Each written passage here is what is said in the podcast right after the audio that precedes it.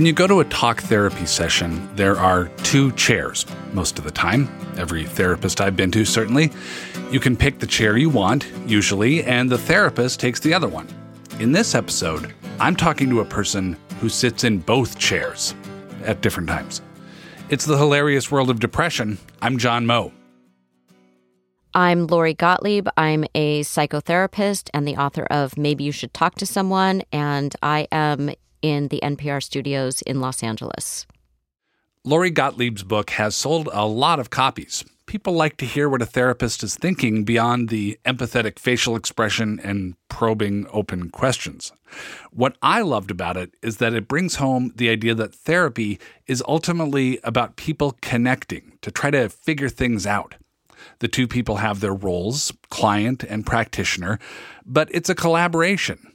Lori says that for her, mental health and it not being quite right goes way back.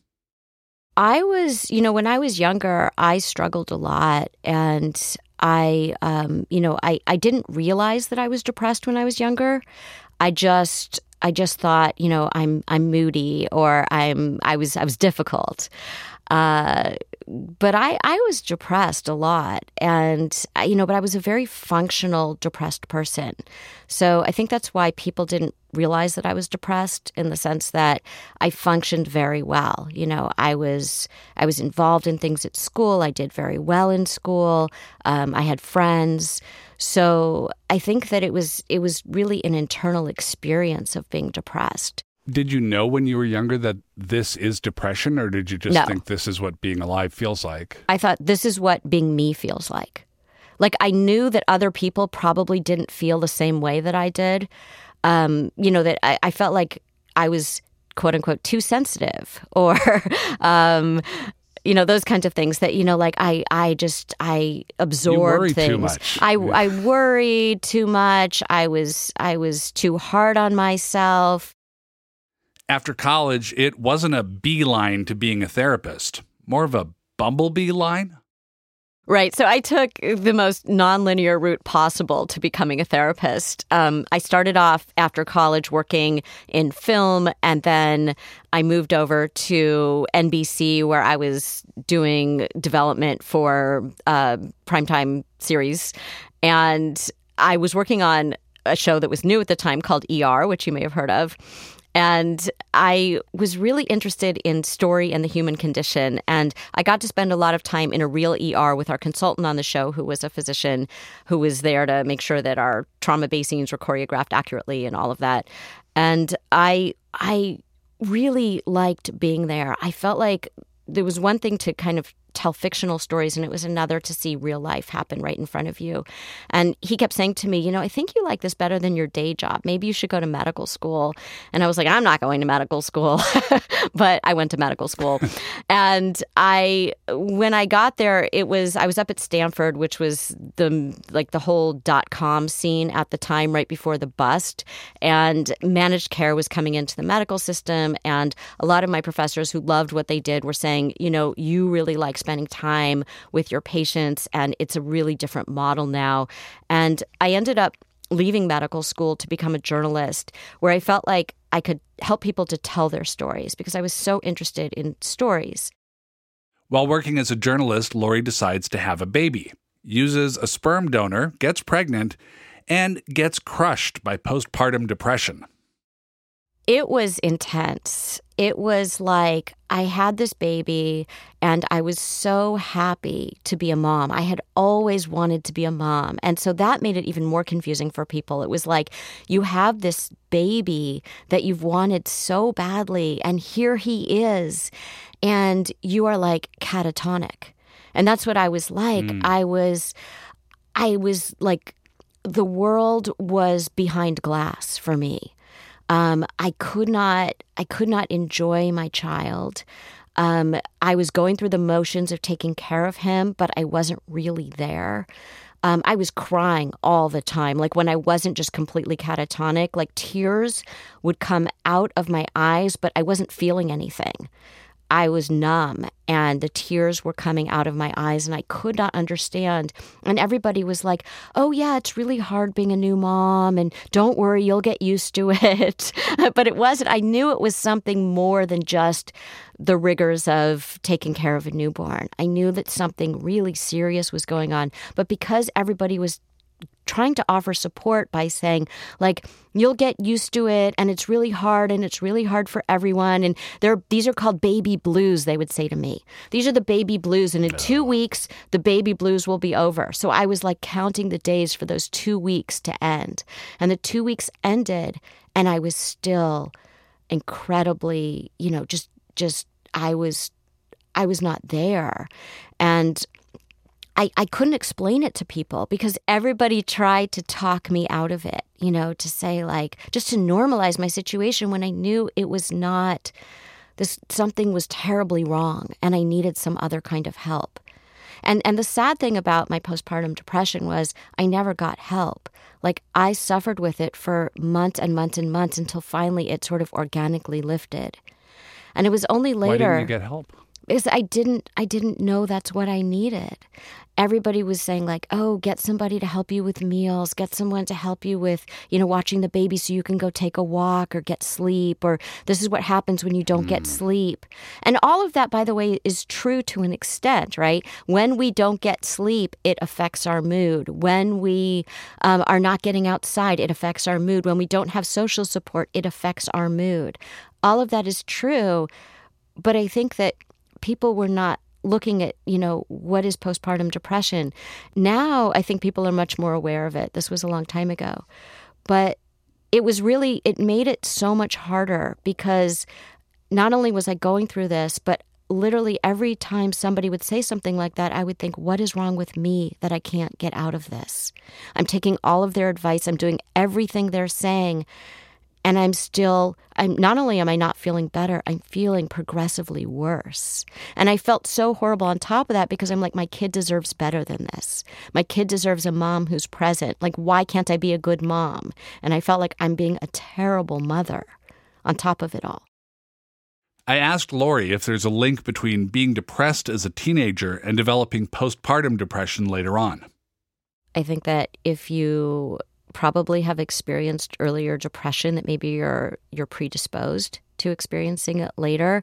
And some of it might also be environmental. So if you were in an environment where um, you know things were hard and then you experience the stresses of being a new parent being a parent brings up a lot of childhood stuff you know, you start to re experience a lot of your childhood, even just in your body, even if consciously you're not aware of what you're experiencing.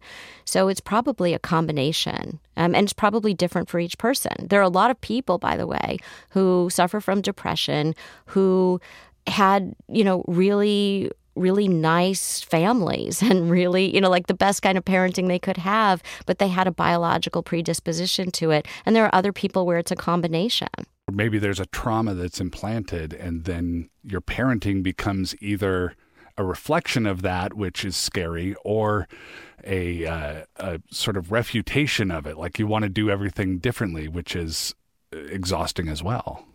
Yeah there's a there's a great um, essay that was written called The Ghosts in the Nursery by um, Selma Fraiberg. And it's about how we unconsciously hold on to a lot of the things from our childhood that don't come out again until we're parents. And then we sort of transmit that to our kids if we're not aware of it. So I think it's really important for people to, um, you know, really understand themselves um, before they become parents because it will catch up with you. We have a link to that essay Lori mentioned on our Facebook. Compounding the postpartum depression for Lori was the isolation that goes along with being a new parent. And she was doing it solo, no partner in the house, just Lori and her son. And things got a bit weird. I was like, I need other adults to talk to. The UPS guy would come every day with all of my deliveries, and I would be like, How about those diapers? Do you have kids? And he would literally back away to his big brown truck to avoid the conversation with me because I was so desperate for human connection. And um, that's not a great sign, is it? It was not a great sign. And then, and sometimes he got to the point where he would tiptoe to my door and gently put the package down so I wouldn't hear him. I mean, it was it was really pathetic. And then when I started to come out of it, I started to imagine, okay, this thing with the UPS guy has got to stop. Um, you know, like I need to find. I, I realized that something something wasn't right in my life. I think often depression, anything, anxiety, depression, people are so worried about, oh no, I'm feeling these feelings that I don't want to feel. And I always say that use your feelings like a compass. They point you in a certain direction. They tell you what you want. So if you're feeling depressed, if you're feeling anxious, ask yourself what needs to change in my life. And sometimes that's really important. So for me, I realized something needed to change in my life. And it had to do with this question about what was going to be meaningful. Here I was, I had my child, I was a parent, I had this career, but I felt like something was kind of missing. Lori called the dean at Stanford, where she had been in med school. Maybe I should do psychiatry, Lori suggested. And she said, You know, I think if you do psychiatry, you're going to be doing a lot of med management and you have a baby and you're going to have a toddler while you're going through residency. Why don't you get a graduate degree in clinical psychology and do the work that you want to do? Part of studying to become a therapist is practicing on real people with real problems. And Lori Gottlieb vividly remembers her first session sitting in the therapist chair. I was working in this clinic, and this woman comes in and she says to me, you know, all the typical things you'll hear about depression, like, I don't know what's wrong with me. I'm just crying all the time, but I have this great life. You know, I'm, I have this great career. I have this great boyfriend. I have, you know, all these things, have all these people who love me, and I can't stop crying, and I don't know what's wrong. And I'm now I'm not performing at work, and I can't figure out what's happening. And then she just starts crying. And I've never sat in a room in that context of being the, you know, I'm the trainee, the therapist. Um, and and she's just crying and she is bawling and you know it wasn't like a warm up you know where someone sort of like there are a few tears and then they sort of you know start crying and they're really crying she was just crying hysterically. And I didn't know what to do. I didn't know do you look at the person so that they know that you know you're paying attention or do you not look at the person because they're going to be self-conscious or they're going to feel like you're staring at them? I really had no idea how to sit with a person who was that depressed. And so I didn't know what to say. And finally I just said, it sounds like you've been really depressed. And the minute I say it, I think, no, duh. You know, like she's going to think I'm the most incompetent person ever. She's going to ask for a new intern. I'm going to get fired from the gig on the first day. Um, I was really worried so there was that moment. I'm catastrophizing right the scenario like what, you know, that was the stupidest thing ever said in the history of the mental health profession. But it turned out that that was exactly what she wanted to hear. She said, "Yes, that's exactly what it is. Nobody knows." And that began our relationship. Wow, first one out of the gate. That's what you got. Yeah, yeah. But it was so interesting to me. It was such a wake up call that, you know, why is it that we're so hesitant to label this, to say what it is? In fact, it's so normalizing when people hear that. Yes, I am not alone in this. There is a thing that is going on with me, and now I can be understood. In uh, in my book, I, I write about the the day that I was diagnosed being one of the happiest days of my life because I was like, oh my god, it's not me doing something wrong. I'm not bad. I'm not weird. I'm just, I have a thing that that is not the same thing as me. Right, it's right. Huge. I mean, it's like imagine if you had a heart condition and people were like that, you know, well, we don't know what that is.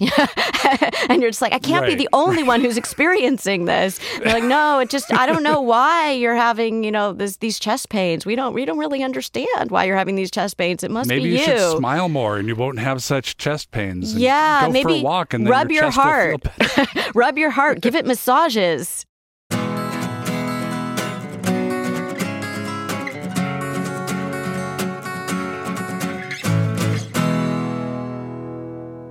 A lot of times people think that if they didn't find the right career path by like age 25, it's too late.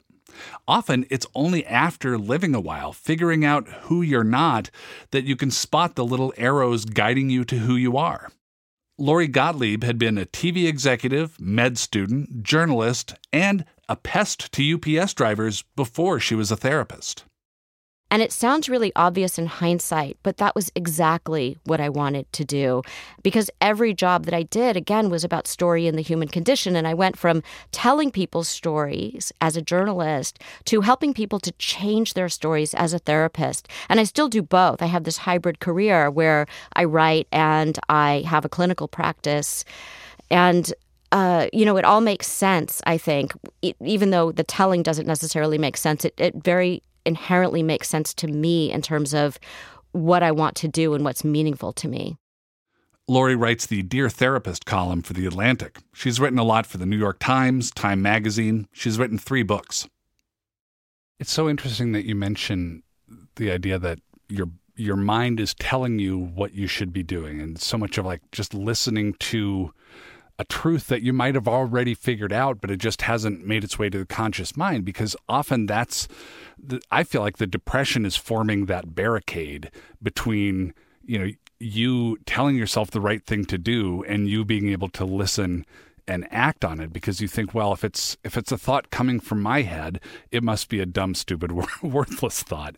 And uh, and it's it's interesting that once that depression started to lift you could listen to that voice and and act upon it I think, too, we need to understand whose voice we're hearing. So sometimes the voice that is truly ours is the quietest voice and the one that we're not paying enough attention to. And those other voices, those the voices of, you know, just bullying oneself those voices generally are not the voices that we were born with. They're the voices that we heard out in the world that we've internalized. And in fact, there was a, a patient that I had in therapy where she was so clearly so mean to herself in her head and she didn't realize it. So I said, I want you to write down everything that you are saying to yourself for three days. And then I want you to come back next week and we'll talk about it. And so she comes back the next week and she has this sheaf of papers, right? And and she says, um, she starts to read and she's like, I can't read this. I can't read this. I am so horrible to myself. Mm.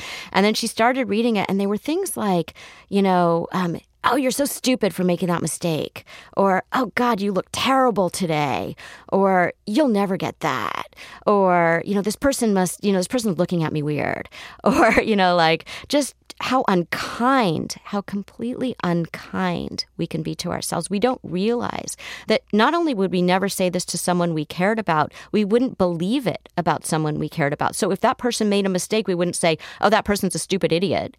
We wouldn't think that. We'd think, oh, right. "Oh yeah, they made a mistake." That like no big deal. Yeah. But we make a mistake and we're like, "Oh my god, you know, you, you you're not fit to be alive." So so those are the kinds of voices that get the most kind of attention. Um, and so we need to pay attention to that because a lot of depression is is like these voices that are not really our true voice. There are these voices that came from elsewhere. It's kind of like you're listening to this like horrible radio station, right? And it's like change the dial, you know, turn to another station, turn to the kind station. Why do you have to listen to the beat me up station? Why are you listening to that? But the antenna is built right into your head, so the signal's really strong. But people don't know that you can actually change the station, that you can actually push the button and change right. the station. All you have to do is push the button and change the station. I'm not saying it's easy. It, yeah. you, you, know, it has no, to be really no. intentional. But once you get used to listening to the other station, you will not go back to that other station. You will choose not to go back to the other station because all of a sudden now you're wired differently. It, it really is a process of neurological rewiring. Lori is going to talk about ending up in the other chair, the one for the patient, here in a little bit. Her experiences in the therapist chair, combined with the writing background, made her want to set some things straight in the form of her latest book. I really wanted to show people through the book what therapy really is and what it isn't because I think that there's so many misconceptions about what therapy is and in the media it's sort of this thing that people make fun of and Um, I think a lot of people don't go to therapy because they imagine that you're going to go to therapy and you're going to talk about your childhood ad nauseum and you're never going to leave. And that's what therapy is. And therapy is actually very much focused on the present. It, of course, it, you know, we talk about how the past informs the present, but we also talk about how the present informs the future. And, uh, you know, I think that all of those things are important when you're in the room. And like you said, the relationship with your therapist is the most important factor in the success of your therapy. It actually matters more, and study after study shows this. It matters more than the modality that the person is using, the number of years of experience they have. Um, you know, all of those things matter, but they don't matter as much as the relationship. And so, yes, we are being human in the room. I say at the beginning of the book that my greatest credential is that I'm a card carrying member of the human race. But at the same time, we're being very intentional about how we're trying to help somebody, about what we say, when we say it, timing and dosage, right? So you can say something to someone that maybe it's too early and it will backfire. So you want to make sure your timing is right. And dosage, how much are you going to say at once? What are they ready for? Do you have to kind of make sure that you um, kind of plant some seeds and let them, you know, let them kind of sit for a little bit, you water them, and then you plant some more seeds, and then you water them, and then eventually something blossoms. I, I like the idea of talking about what therapy isn't because I think that we could maybe you and me together, Lori. I think we can dispel some things that maybe have scared people away from it, or at least given people a distorted view. I mean, one thing that that I often point out to people is therapy isn't something that is done to you. You're not a car going into the shop to get a new muffler. You're you're an active participant in it and it's a skill that that you have to hone and that you have to work at and that you have to get better at because it is it is a unique situation. It's a human situation, but I remember thinking like, okay, who is this person supposed to be in relation to me? And it sort of felt like a combination of a, a, best friend and a vending machine. it's it's like I'm supposed to really open up to this person, but I'm supposed to get something out of this thing too, whether it's a, a Dr. Pepper or a resolution of my issues see, with my dad. See, so therapy is a place where you have to be ready to work. So when people come in, yeah. I'm interested not just in why are they there, but I want to know why now. Why this day, this week, this month did they call me when maybe this has been going on for months, years, decades. Um, so Is that I, your opening question? I, I, I, I'm not necessarily gonna gonna ask that. I'm gonna ascertain that through the conversation. So so I can figure out, you know, why why did they decide, you know, why are they sitting here now? What made them pick up the phone?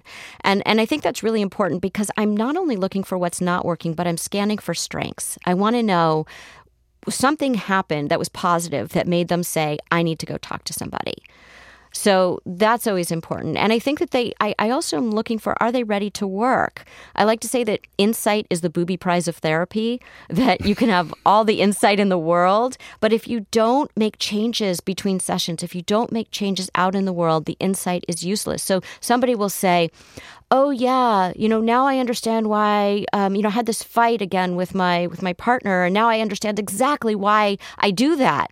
And i'll say well did you do something different? Well no but now i understand why i did it. Well you know you're not really using the therapy well. So it's it's about making those changes. It's about saying okay not only do i understand something about myself, but I'm going to have to go outside of my comfort zone and do something different from what I normally do so that something will change in my life.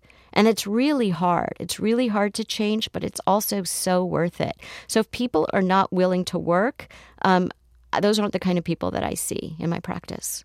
I think it's instructive in the book, and I think it's instructive to think about as a patient, like how can how can I get the most out of this, uh, given that I'm I'm relating to another person here. And I mean, I, I had an experience where I was I was telling my therapist about a dream I had.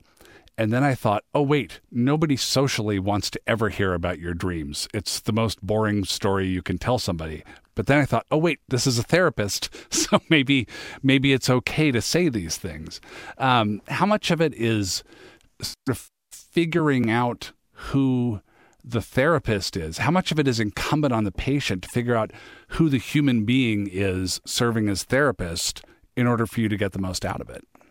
Well, I think that fear of boring your therapist is pretty common. And one of the things that I think people have said after reading the book is that now they feel so much better about knowing, um, you know, how therapists feel about that, which is that people are inherently interesting.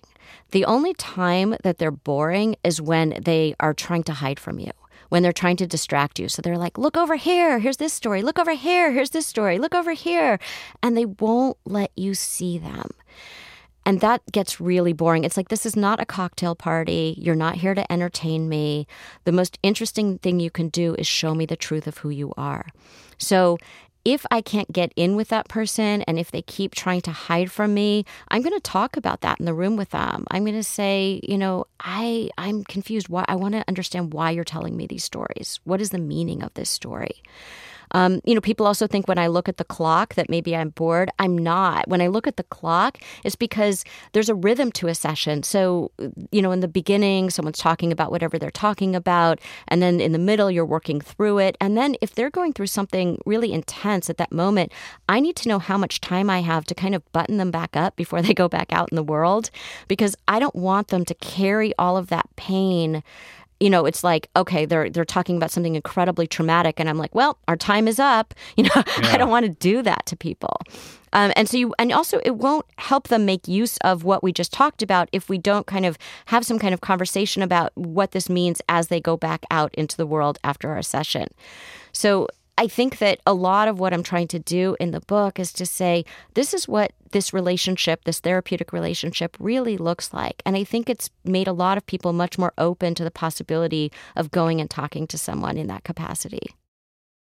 Remember when you were a kid and you'd see your teacher at like the grocery store and it was weirdly fascinating because it's out of context in your world? For me, getting a therapist to talk about what she's thinking over in her chair is kind of like that. So I wanted to make the most of it with my questions. Are you able to hold on to this idea that people are inherently interesting, or are some people's problems just boring? like, I mean, you must have a human response when someone's just like going on and on. And you're like, oh God, that's, you're fine. This isn't a big deal. Boring. Um, or does that never cross your mind? I worried about that when I was an intern because I thought, you know, how will I go from somebody who has a very, very um, you know something that anybody out on the street would say oh wow that's that's huge. You know somebody has cancer somebody you know was abused as a child whatever it might be and then somebody saying like my husband won't initiate sex. You know so how do you how do you go from from those things? And and what i learned was that there's really no hierarchy of pain. Pain is pain. And i think that often the presentation of the pain, like my husband won't initiate sex or whatever it might be, it's there's something deeper there, which is what is it like to feel rejected, unloved, shunned, alone? That's very real and serious and relatable. And so um, you know, in the book, I there's a young woman that I'm seeing, and she's she's dying of cancer and then i go from her to like this this young woman in her 20s who keeps hooking up with the wrong guys including a guy in the waiting room at one point and you know and so we're dealing with sort of like these very different life situations um, and and both of them to me, they were both dealing with very serious pain. And the woman who kept hooking up with the wrong guys was dealing with, you know, a lot of pain from her past that was making her recreate the situation over and over in her life. So I really feel like people minimize their own problems and that's why they don't get help or they don't talk to their friends about it because they think, well, I have a roof over my head and food on the table. So, yeah, you know, I'm feeling sad and I'm crying. But, you know, compared to, you know, people wherever, um, you know, whatever, you can fill in the blank here what people do, how they how they rationalize you know why they shouldn't be feeling how they're feeling um, you know they say well i'm not going to talk about it with anyone and that's the worst thing you can do Okay, in just a moment, we're going to move Lori Gottlieb to the other chair, her story as a client, a patient, and eventually we'll come to a kind of chair synthesis. Lori's life explodes, and the therapist goes to a therapist in just a moment. The Hilarious World of Depression is supported by Health Partners and by MakeItOK.org. Make It OK is a campaign to start conversations and stop the stigma surrounding mental illnesses. Not just depression, all kinds of mental illnesses. We enjoy having some laughs on this show occasionally. It's a way of dealing with depression. You tell some stories, maybe have some laughs. It's a way of maybe demystifying depression a bit, make it not so scary. But let's not kid ourselves, it's serious. The good news is that people can and do recover. They get help. And that's why we need to make it okay to talk openly. It can be an awkward conversation, but makeitok.org is full of information you can use, like what to say or not to say and stories from people who tell you what it's like to live with depression, anxiety, and other mental illnesses. Go to makeitok.org where you can take the pledge to make it okay. Thanks so much to Health Partners and to Make It Okay for joining us in fighting stigma so we can all get better. Back with Lori Gottlieb, author of the book Maybe You Should See Someone, subtitled A Therapist, Her Therapist, and Our Lives Revealed you went into therapy at some point uh, during, I guess, probably the early-ish years of of uh, of being a therapist. Yes. How, how, far into your career did all this happen? Yeah, I was a new therapist at the time. I was a relatively new therapist. Okay, and if you could tell us the the circumstances by which uh, you came to reach out.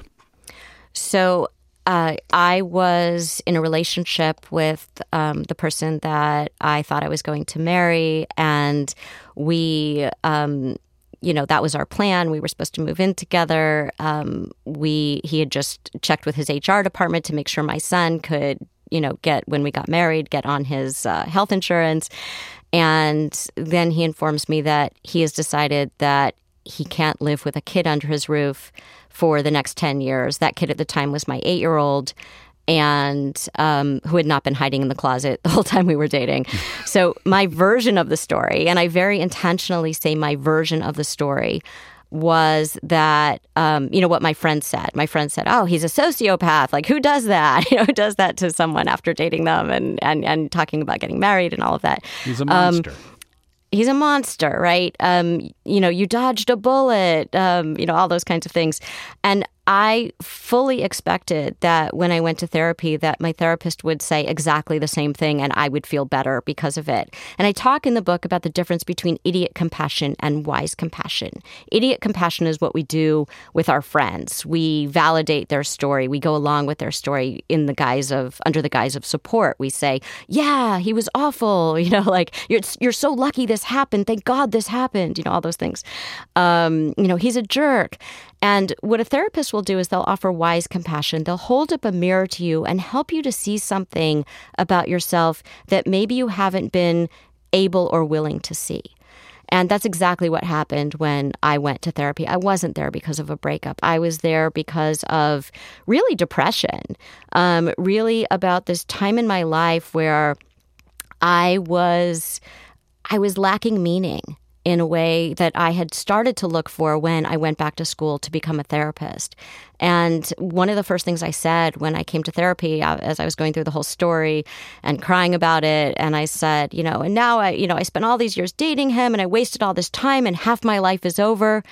And my therapist glommed onto that phrase half my life is over and that became what the therapy was about was about well what do you want to do in this next half of your life what was your state of mind going into those sessions after the breakup with your boyfriend? Like how how were you presenting, I guess I should say?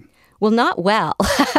yeah. And I, I say that because it's funny. So the book has now been on the New York Times list for nine months, right? So so lots of people are reading it. But I thought when I wrote it that maybe three people would read it. So I did not edit how I appeared in those first sessions when I was writing the book. I did not clean myself up.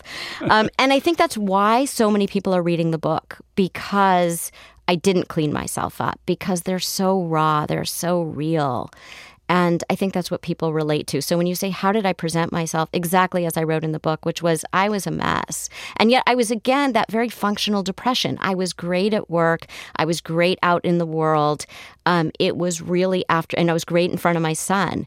It was after he went to bed at night, you know, me sort of like lying in the fetal position, um, just being unable to sort of like cope with what had happened.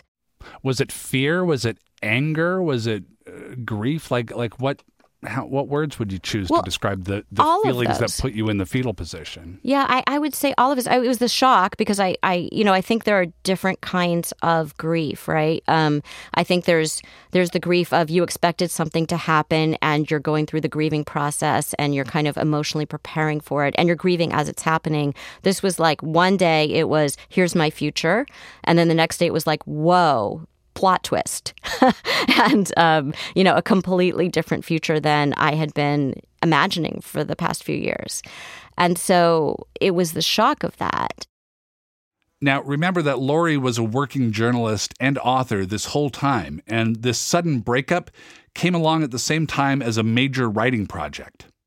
I was supposed to be writing a happiness book, ironically enough.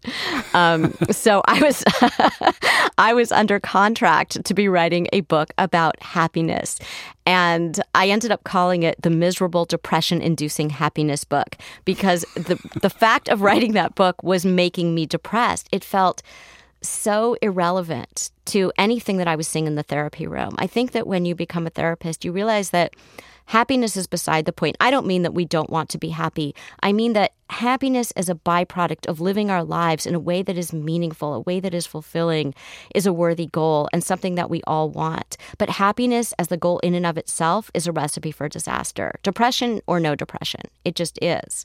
So, I was trying to write this book that just felt inauthentic to me.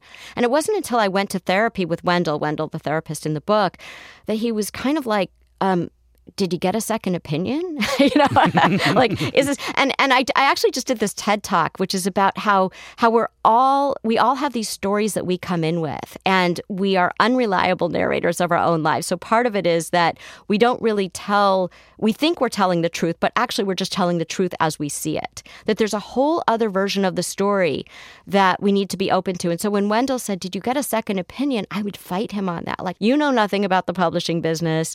Um, I can't, and I had so much shame too. I think that a lot of depression is rooted in shame.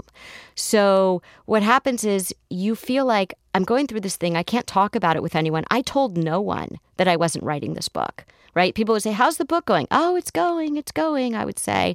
I was like the the closet gambler who gets dressed for work every day and then kisses her family goodbye and then goes to the casino instead of the office Right. And my casino was like Facebook, um, you know, like whatever it was, not writing the book. Any distraction you could find. Right. And so when it wasn't until I went to therapy after this breakup that I finally started to face all the things in my life that that weren't working, that I was too ashamed to talk about with anybody else because again on the outside it looked like I had it all together. The happiness book never got written because it didn't work. Realizing that through therapy let Lori move on through a lot of stuff that had never been true to who she was and what she wanted. And that helped her depression because she reclaimed more agency over her own life. We think of depression as there there are people who are depressed and they're really not functioning. And then there are pe- so and people are very aware that they're depressed. And then there are kind of like the the the walking depressed right? Like walking pneumonia. It's like the people who are really functional while they are depressed. That is exactly how i was at that time.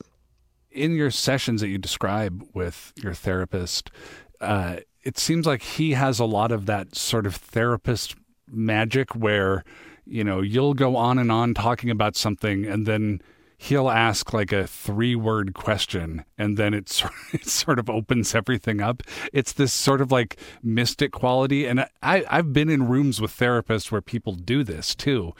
Um, is that how do you learn how to do that? It's a really I, I, hesitate to call it a trick because it's more profound and wise than a trick but um is does that just come from a detachment from the situation? And as a therapist being a, a, a new set of eyes on this they can see it in a, a clearer different way? It comes from learning how to listen. So when i'm listening to somebody in the therapy room i'm not just listening to what they're saying, I'm also listening for what they're not saying. So it's sort of like I'm listening for the music under the lyrics. The lyrics are the content of what they're saying, the story that they're telling. The music is what is the underlying struggle or pattern that they're describing as they tell me this story. And that's what I'm going to focus on. So when I respond to them, I'm not going to ask something necessarily about the content of what they're saying. I'm going to ask one of those questions that you see, you see examples of that in the book a lot, where I'm going to ask one of those questions about the process, about what is the meaning of this story? Why are they telling me this story? Why is this significant at this moment? And that's usually going to open up a different conversation for us than, you know, going on and on about someone's, you know, partner or mother in law or child or um, boss or whatever it is. Did you feel like a therapist in those sessions or did you just feel like a, a regular person?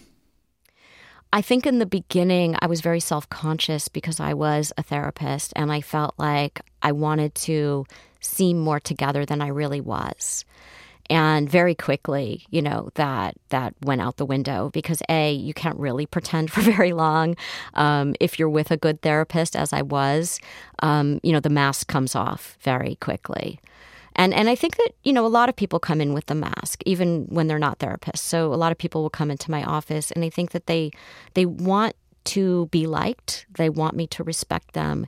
And they think that the way that I will like them or respect them is if they seem like they're higher functioning than maybe they are at the moment they came in. And that just not true. So I think when I was with Wendell in the beginning, when he would ask me questions, I tried to answer them in the way that I knew would make me look a little bit more together than I really was.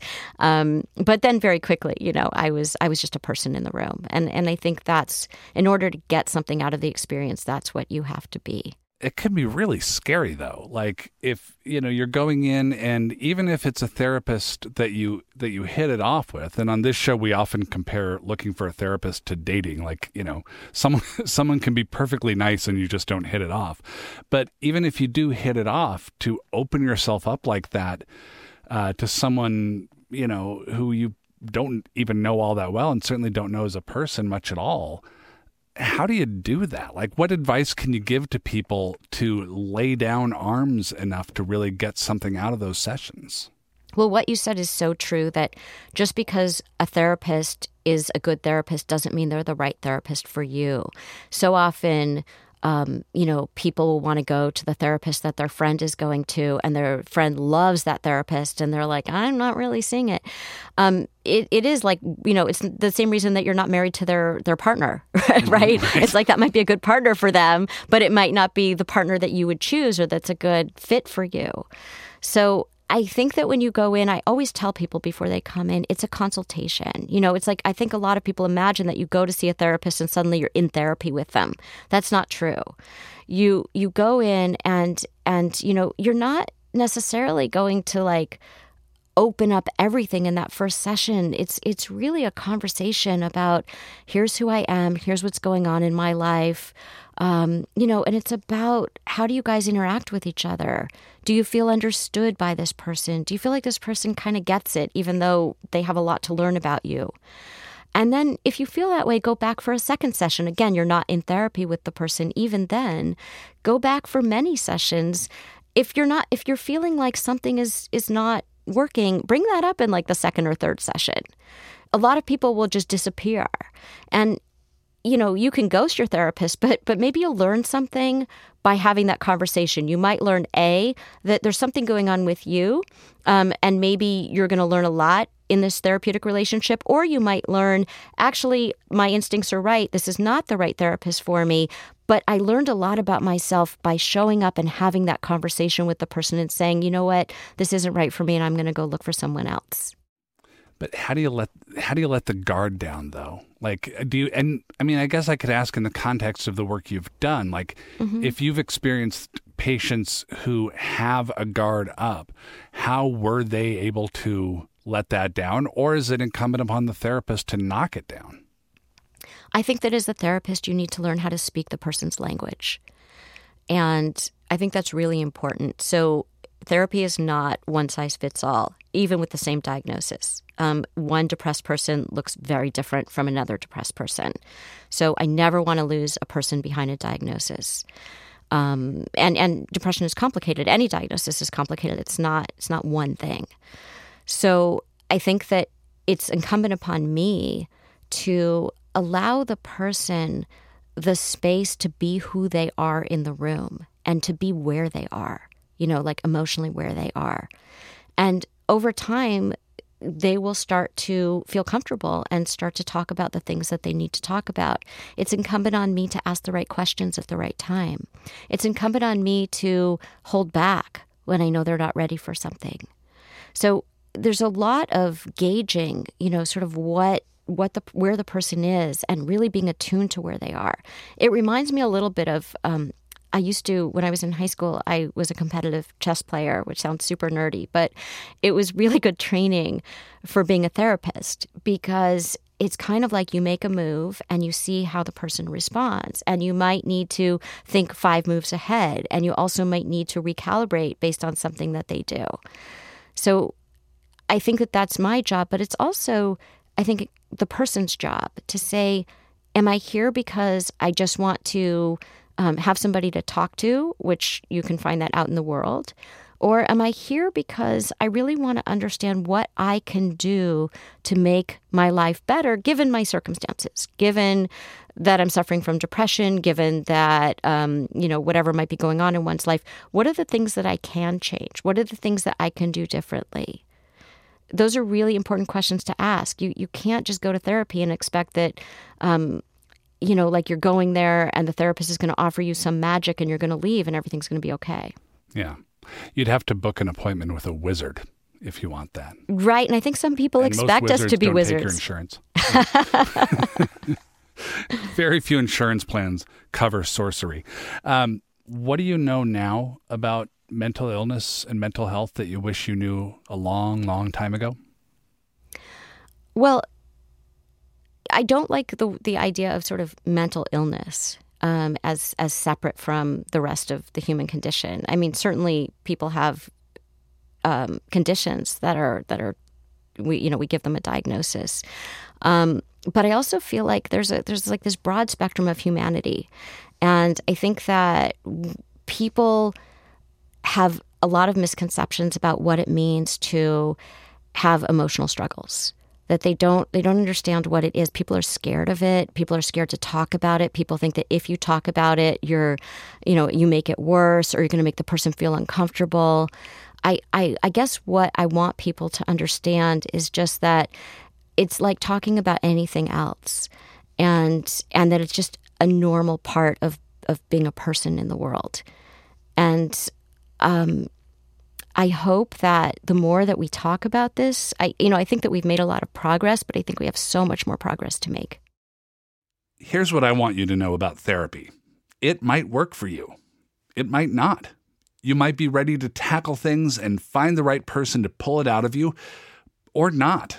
But if you're hurting and you want to do some work at figuring out why and what to do about it, why the hell not just give it a chance?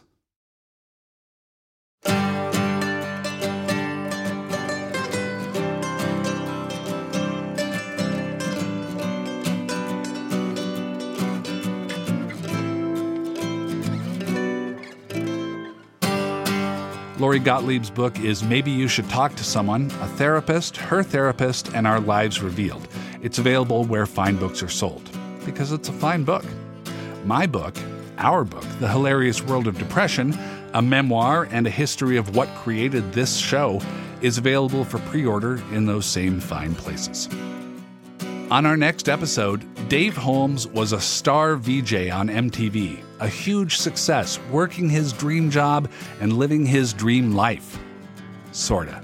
I was doing a show called Say What Karaoke. It was a Monday through Friday, half hour, like vari- like a you know you would do a karaoke version of you know Blink 182 song or whatever.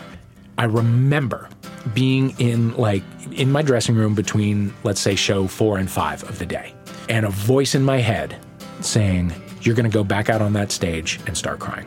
You're like, this is all going to end today. Like, you're going to go out there and mess this up permanently on camera today. The Hilarious World of Depression is a production of American Public Media. Our production team for this episode includes Chrissy Pease, Christina Lopez, Phyllis Fletcher, Veronica Rodriguez, John Miller, and Corey Schreppel. Our theme song was written and performed by Rhett Miller. If you need help, confidential help is available at the National Suicide Prevention Lifeline, 1 800 273 8255. It's free 24 hours a day, 7 days a week. 1 800 273 8255. The Hilarious World of Depression is supported by Health Partners and MakeItOK.org. Make It OK is a campaign to start conversations and stop the stigma around mental illnesses. MakeItOK.org has information that can help you and your loved ones. Starting that conversation can be awkward, but Make It OK has tips on what to say, what not to say. It has stories of hope from people who have been there. You can take the pledge to Make It OK at MakeItOK.org. HilariousWorld.org is our web home. We're also on Twitter, and come visit us on Facebook. Search for the name of our show or Thwadballs. I'm John Moe. Bye now. Would you say I'm a sad clown? Tell me something I don't know. Would you say I'm a sad clown? Tell me something I don't know.